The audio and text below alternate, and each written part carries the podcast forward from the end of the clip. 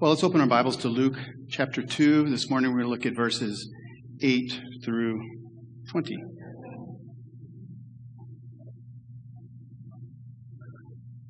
Are you prepared for good news of great joy? Well, we find it in our text this morning. Please read along as I read aloud. Follow along, rather. And in the same region where the shepherd, where the, uh, there were shepherds out in the field, keeping watch over their flock by night. And an angel of the Lord appeared to them, and the glory of the Lord shone around them, and they were filled with great fear. And the angel said to them, Fear not, for behold, I bring you good news of great joy that will be for all people. For unto you is born this day in the city of David a Savior, who is Christ the Lord. And this will be a sign for you. You will find a baby wrapped in swaddling clothes and lying in a manger. And suddenly there was with the angel a multitude of heavenly hosts praising God and saying, Glory to God in the highest, and on earth peace among those whom he is pleased. When the angels went away from them into heaven, the shepherds said to one another, Let us go over to Bethlehem and see this thing that has happened, which the Lord has made known to us. And they went with haste and found Mary and Joseph with the baby lying in a manger. And when they saw it, they made known the saying that they had been told them concerning this child. And all who heard it wondered at what the shepherds told them. But Mary treasured up all these things, pondering them in her heart. And the shepherds returned, glorifying and praising God for all they had heard and seen as it had been told them. This is the word of God. The grass withers, the flower fades, but the word of our God will stand forever. If we want to know God, we want to know His will. If we want to know His way, we must know His word. Let's pray. Father in heaven, we thank you for this word. We, we thank you that the, the great historian, the Dr. Luke, recorded these words for us. They are true and right and good for our souls. They tell us something spectacular. May our hearts be opened wide this morning that we can receive this message with the same joy that the angels had at its first coming, we pray. Amen. You ever play, pay close attention to those car commercials on, on TV? You see that beautiful new, you know, Chevy or Audi or Range Rover, and you think, wow, that's a really nice car, but there's no way I could afford the monthly payment. And then they flash this payment like two ninety nine or three ninety nine, and you think, wow, what good news! It's within my reach. And then you see this really small print pop up for about three seconds at the bottom. And because you've got a DVR, you hit pause. And then you wonder, I have an HD TV. Why is this stuff still so blurry? I think they have a reason for that. And then you are able to read what it says. Down payment is $10,000. Annual mileage shall not exceed 2,000 miles. The vehicle depicted is not at all what you will get. Must choose burnt orange color from dealer inventory. And so you read the fine print and you figure out this is just kind of a bogus deal. And so your joy turns to melancholy. You get back into your old hoopty and you say, oh, well, these ads are always too good to be true. In our passage this morning, the good news of Christmas is proclaimed. And not only is it not too good to be true, but it's the best news ever if it is true. And it is true. And there is no fine print, no hoops to jump through, no clause that limits the blessings to only a small select group of people. The, an angel appears from heaven to these lowly shepherds late at night and declares in verse 10, Fear not, for behold, I bring you good news of great joy that will be for all the people. The angel declares that this is good news. The Greek word translated here is translated into the English usually with um, in one or two ways. One, it could be translated as we have here, good news, or the word gospel. The gospel literally is good news. The angel declares that it is the best news because it's just, it's not just an ordinary joy. No, it's the greatest. It's a great joy. See, when properly com- uh, comprehended and received, this news is the greatest of all news that you or I could ever hear. You see, it is for us too. As the angel said, this news is for all the people. And it must be the best news for us. How do we know? Because all of heaven is excited. Do you see that? What happened after telling the shepherd the good news? Look at verse 13 and 14. And suddenly, so there was just one angel on the ground telling the good news. And all of a sudden, out of heaven, suddenly there was with the angel a multitude of heavenly hosts praising God and saying, Glory to God in the highest, and on earth peace among those with whom he is pleased. Thousands of angels descend. They cannot control their joy. The angels are singing with fullness of love and devotion and delight in what God is now doing in that very moment for mankind, for us. Earlier, we sang the words that the angels sang, but of course, we sang them in Latin, right? Gloria in excelsis Deo. Glory to God in the highest. You guys want to go back and sing that one again? And so, in light of this, the challenge, listen, and the calling that we share this morning is this Can we ponder afresh what took place that first Christmas, soak it in, see our need, and see what God has done unto us, and respond with joyful praise? Seems like a lot to do in 30 minutes, but we're going to try. So this morning we're going to focus primarily on verse 11. So sorry, I'm not really going to cover all the rest of the text very much. In there, we see the joyful declaration of Christmas that, that the angel brought down into this world and they all rejoiced over. The joyful declaration, the good news is this For unto you is born this day in the city of David a Savior who is Christ the Lord. That's what we're going to focus on. We're going to split it into three areas. Um, first, the first part of the angel's declaration. This part opens our hearts to the reality that causes great joy. For unto you is born today. Notice the angel doesn't say, I have good tidings to declare for the world, but I'm not sure if you qualify. No, in verse 11, the angel says to the shepherd, I bring you good news. And then in verse 12, it says, This good news is for unto you is born this day. The good news, this gospel from the lips of the angel is for you. It's personal. Listen, understand this. It matters not what your past was, or your age, or your status in this world. All you need, listen, is a sense of need. The good news of the birth of Christ was first delivered to shepherds. Think about that shepherds. They're the truck drivers, uh, you know, or the, or the longshoremen of Jesus' day. They were not the, the priests or the ruling Jewish, Jewish ruling party. They were not Herod, the king of the Jews, who was under Roman authority. They were not the self-righteous scribes or Pharisees. It was to shepherds that the angels appeared with the proclamation of a savior to the world. This brings to light the spiritual truth that we see everywhere in the Bible. The things of God are often hid from the great and the noble and revealed to the disadvantaged and the poor which is why Jesus warned that it is easier for a camel to fit through the eye of a needle than for a rich man to enter into heaven. Not that there aren't any rich men and women in heaven, but the problem is people insulate themselves with their wealth. And so they often fail to become poor in spirit. Jesus said, Blessed are the poor in spirit, for theirs is the kingdom of God. It's that sense of need outside of oneself that only God can do. Without spiritual poverty, you will not develop a spiritual thirst. So let me ask you, are, are you poor in spirit? Maybe you're like me. It's just kind of up and down, you know. Has God humbled you to the point where you know that you need Him to come and to save you? These shepherds were certainly ready to hear and receive and obey and rejoice. Think about how much time shepherds have to just sit there and ponder, right? You know, they had no smartphones that they had to check every 68 seconds. Oh, I got another like. Wow. They had plenty of time to be still and to contemplate God. How about you?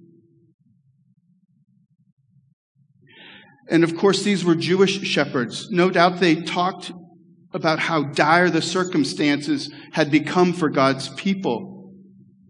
Yes, they had returned to the promised land like 400 years earlier, but, but the promised land had shrunk in size and, and the rebuilt temple was nothing like the original one. And God's glory never returned to the newer temple. Add to that, the Roman Empire now ruled the whole entire world. Add to that, their own Jewish political leaders were in cahoots with the Romans. Add to that, their own Jewish religious leaders were fakes and frauds. There was much for them to lament over that night as they sat there watching over their flocks. These, this, these shepherds had much to mourn over. When, God, when? When will you send the one you've been promising for all of these years? Never in a million years would they have ever thought that they would be the first ones to hear. Unto you is born, says the angel. This message means that the glad tidings, the good news, is the kind that comes to ordinary people like me and you. And guess what? I, I think we're all pretty much ordinary people. Earlier, Melanie read Paul's words from 1 Corinthians. The church in Corinth had become prideful and contentious. So Paul reminded them just who they were when they heard the gospel and they came to believe. He writes, For consider your calling, brothers. Not many of you were wise according to worldly standards. Not many were powerful. Not many were of noble birth. But God chose what is foolish in the world to shame the wise. God chose what is weak in the world to shame the strong. God chose what is low and despised in the world, even things that are not, to bring to nothing things that are. So that why? So that no human being might boast in the presence of God. And because of him, you are in Christ Jesus, who became to us wisdom from God, righteousness, sanctification, and redemption. What beautiful words. So that it is written, let the one who boasts boast in the Lord. Paul is saying if you've come to believe, it's not because you are exemplary or morally superior than your neighbor. God chose you so that in Christ, God's power would transform you in sanctification and righteousness and redemption so that you could live more and more like Jesus Christ for God's glory. Paul says we must understand that if we're ever to boast, then we're to boast in the Lord because he's done this work. Last night, Joe Burrow won the highest honor in college football, the Heisman Trophy. And yes, I wrote this yesterday knowing he was going to win. Sorry, Ohio State fans. Last spring, last spring, the Las Vegas odds makers said it would be impossible. 200 to 1 odds of him winning the Heisman. Not only did he did Burrow win the Heisman Trophy, but he won it by a record-setting margin of votes. He was interviewed yesterday before he knew he'd won, and he was shown a recent clip of some expert who was now saying, now, he's going to win the Heisman. He's going to win it by a record number of votes. Burrow was asked what he thought about going from 201 odds to being the favorite.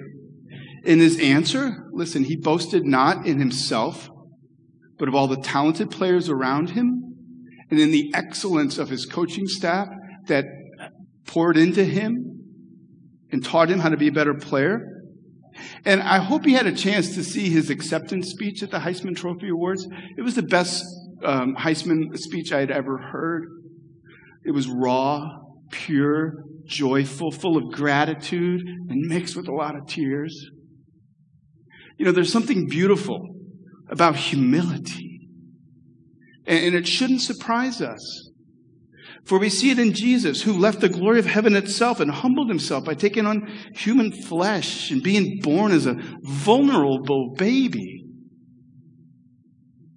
What are we to do with this information? Well, if you're here and you're still kind of kicking the tires of Christianity, think this through. God sent a messenger angel down from heaven to announce God's work of redemption is unto you. It's for you.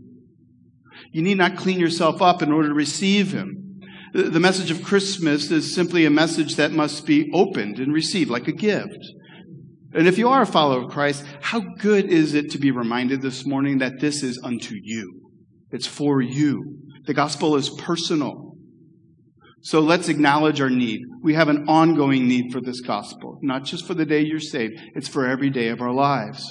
And we need to see that God has met this need in his son at that birth. So that's the first part of the good news. For unto you is born this day. Now let's turn to the middle part, which where we read, For unto you is born this day in the city of David a Savior. Do you know who was running the world at the time that Jesus was born in that little backwater town of Bethlehem? It was Caesar Augustus. He was the Roman emperor. And you know, at his birth, the same Greek words are recorded that they announced a report of good news that a Savior was born into the world. The good news of Augustus's birth was trumpeted and shouted out by heralds all around the empire. But Jesus is a far different kind of Savior than any Roman emperor. He was not born in Rome. He was born in the tiny city of David in Bethlehem.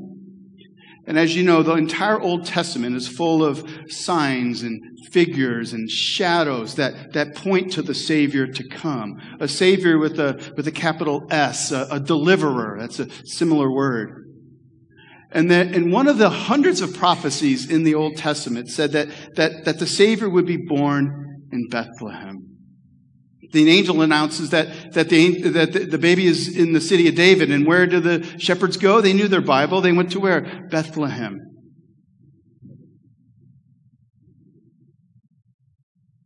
They were wondering, though, when would this take place? The nation had been waiting a long time.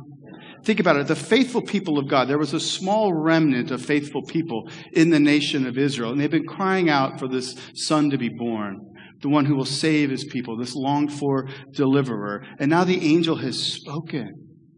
He is here. He's born unto you, your deliverer. What wonderful news. See, picture this. Up to that very day, the promised Savior was only a promise, a shadow of something yet to come. But now into the darkness of this world, light has dawned. Christmas has come. Finally, no more promises, no more prophecies, no more shadows of the great one to come. No more types of saviors like David or Moses that point to Jesus. No, now finally he is here. In one of the daily devotionals that we recommend to you, um, it's called Solid Joys by John Piper's ministry. You can download the Solid Joys app. It's in the App Store. Uh, and you get a short but edifying devotional each and every day. Go ahead, you can do it right now. I trust you. You can you can multitask, right? Solid joys. This past week, John Piper gave a good illustration to describe what it is like for these shepherds to no longer have to look at prophecies or types or shadows of the Savior to come, but actually to look at him in the eyes. Here's what he says Listen, suppose you were a little kid and you and your mom get separated at the grocery store. Remember when that happened? You start to get scared and you don't know which way to go. And you run to the end of an aisle. And just before you start to cry, you see a shadow on the floor at the end of the aisle that looks just like your mom. It makes you really hopeful. But which is better? The hopefulness of seeing the shadow or having your mom step around the corner and it's really her. That was why the shepherds delighted and why they followed the angel's instructions to go to Bethlehem to find the baby. The shadow of the Savior had turned the corner. Finally, God's promised deliverer, a Savior for the world, for all the people. It causes such joy in heaven that in a frenzy that it cannot be contained. The angels, they know, they know what is happening. That tiny baby laying there, vulnerable, fragile, utterly dependent upon others, is none other than God in the flesh. The angels know what this means. They cannot contain themselves. This baby will grow up to be the deliverer. Question is this Do you know that you need a deliverer? A few years ago, a subway stop in the city had two movie posters right next to each other. The first poster was for the film Extraordinary Measures, starring Harrison Ford. And um, the tagline for that film was listen, don't hope for a miracle, make one. Right next to it was the second poster for the film The Book of Eli, starring Denzel Washington. It had the tagline, Deliver Us. Both films represent two radically different approaches to life. Extraordinary Measure summarizes the approach to life most people have. Work hard, make your own luck. Don't let anyone say you can't do it. Live your best life now. It's up to you. Nobody else can save you. In other words, if it's going to be true, it's up to you. That's the message we hear in the world. Essentially, this is you on your own, working out your own salvation, making your life just right. The tagline for Book of Eli summarizes the gospel, deliver us. The cry, deliver us, comes not from the mouths of the prideful, self-sufficient, those who think they're winning at life, making their own miracles. They have no need of deliverance.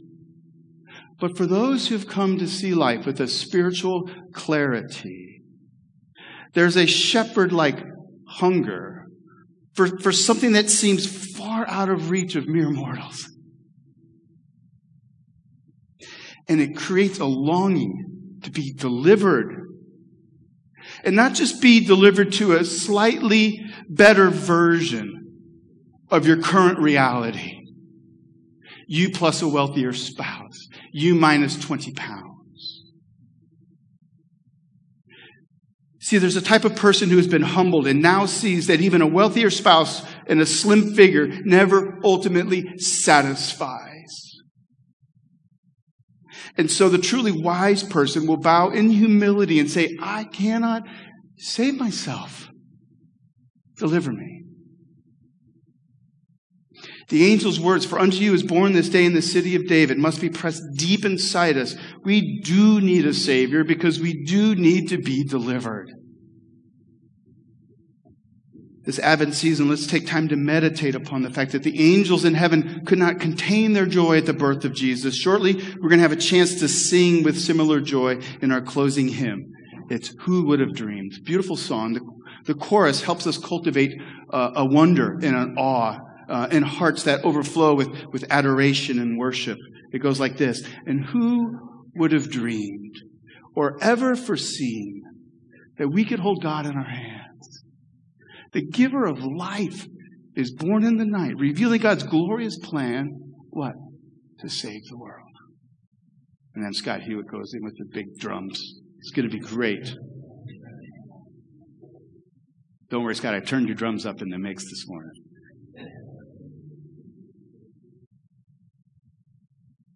For unto you is born this day in the city of David a Savior. Now, for the last part of the good news.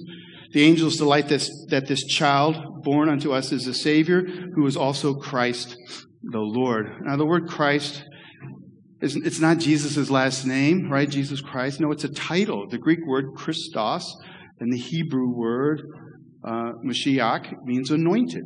Aaron was anointed as the high priest for his servants, service under the Lord. Kings were anointed too. But this is an anointing with a capital A, of which we read of in Psalm 2. Here we read, The kings of the earth have set themselves, and the rulers take counsel together against Yahweh the Lord and against his anointed. For thousands of years, the nation of Israel has been waiting for this promised Messiah who would be the Lord, the anointed one, the Mashiach, the Christos. In John chapter 1, Jesus is gathering his disciples and he found Andrew, Peter's brother. And what does Andrew do? Andrew went and got Peter. And what did he say? We have found the Messiah, which means Christ. And, and he brought him to Jesus.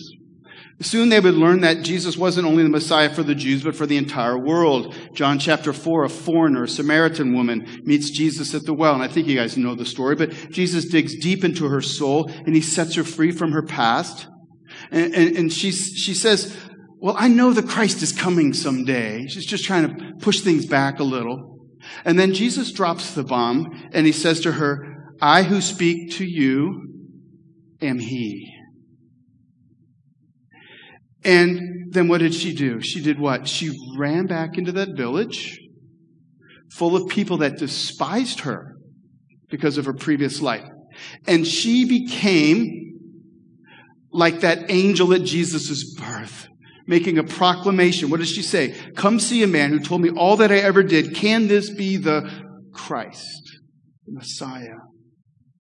Jesus was born un, unto us to be our deliverer, who is none other than God's anointed one, sent to set us free and to be our Lord. God has done this for us. Understand this. This is not our idea. None of us would have ever dreamed or ever foreseen that we could hold God in our hand. But that is what He has done. Imagine how excited those angels were at that first Christmas. For thousands of years, angels were in heaven longing for God to bring his rescue, and now it has begun. Do you see why these angels were so giddy? They cannot control their joy. I don't know if they're able to, you know, high five or fist pump or anything, but, but they couldn't control their joy. They had to rush down to be with that one angel to sing God's praises. Why are they so joyful? Well, it's not because they are the recipients. They're not. Listen, these angels have no idea what it's like to walk in darkness like you and me. They have no idea how hard it is to fight temptation. They have no idea what it's like to be rejected by one's fellow human beings. They've never experienced the pain of loss like us humans. But they rejoice nonetheless. Why? I think a couple reasons. First, because they know how, how, they know far better than we do how glorious God is. They know they know how worthy and loving and holy and pure and perfect and glorious He is. They know how wonderful it is to be in His presence. At His right hand are pleasures evermore. And they've been enjoying them for ever since they've been created. It's a place of ecstatic joy and delight. And so, listen, they rejoice because they know that what God is doing brings glory to God. And they love that.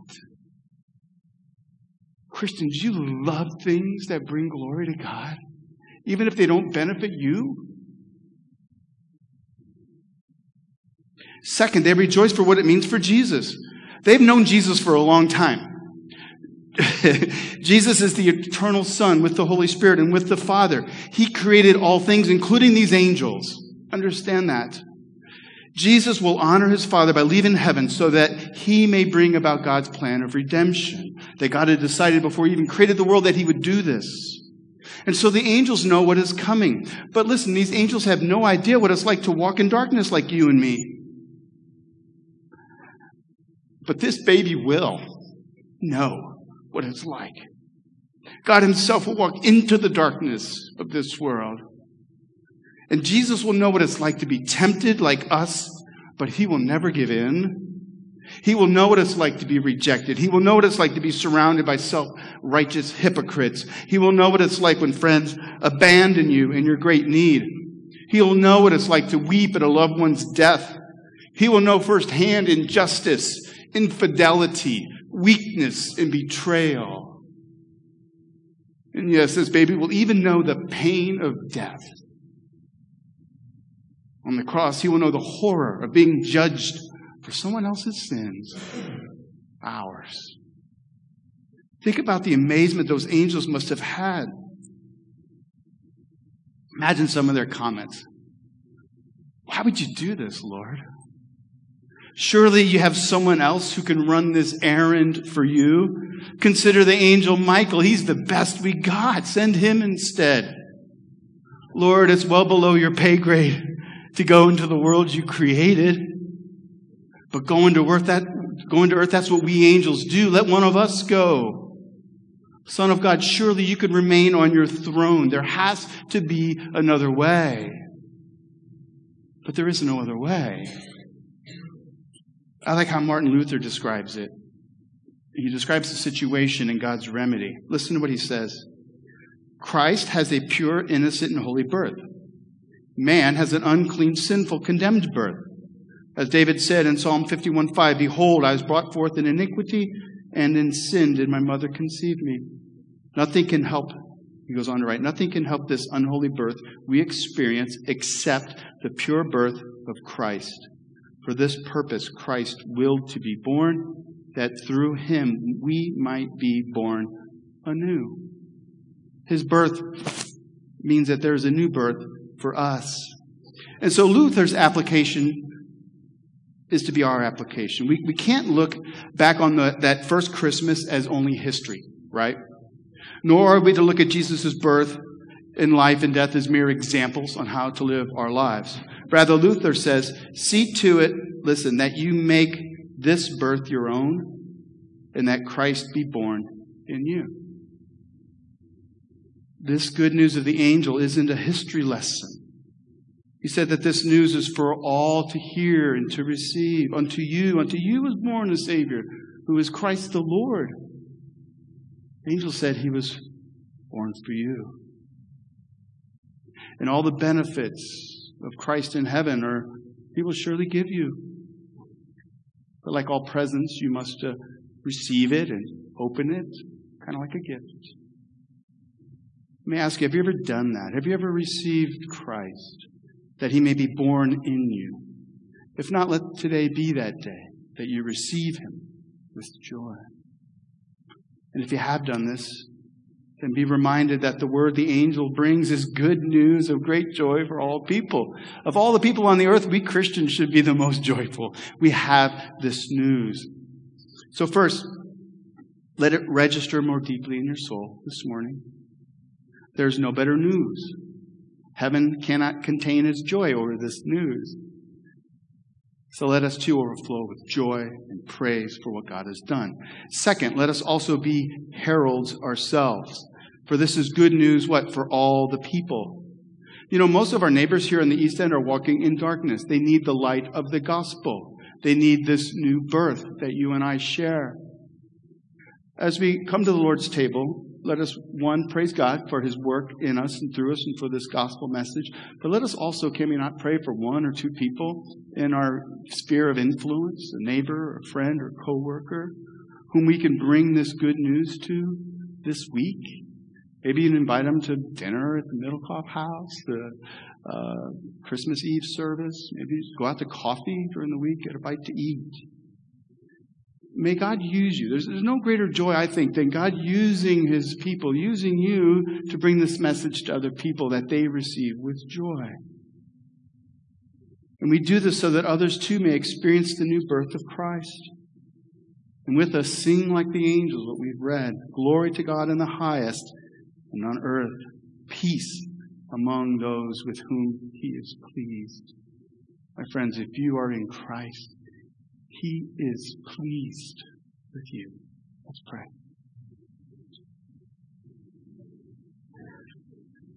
Father, we long for the day when our faith will become sight.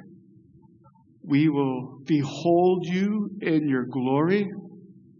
Now we have the hard task of living off other people's witnessing of these things. But we do believe in our hearts that we are able to know you to experience your glory, to praise you. May this Advent season here at Grace Church be one in which we are able to set down our smartphones for more than 68 seconds and ponder deeply this good news that you've given us in Christ, that we may herald it to others in our midst, we pray. Amen.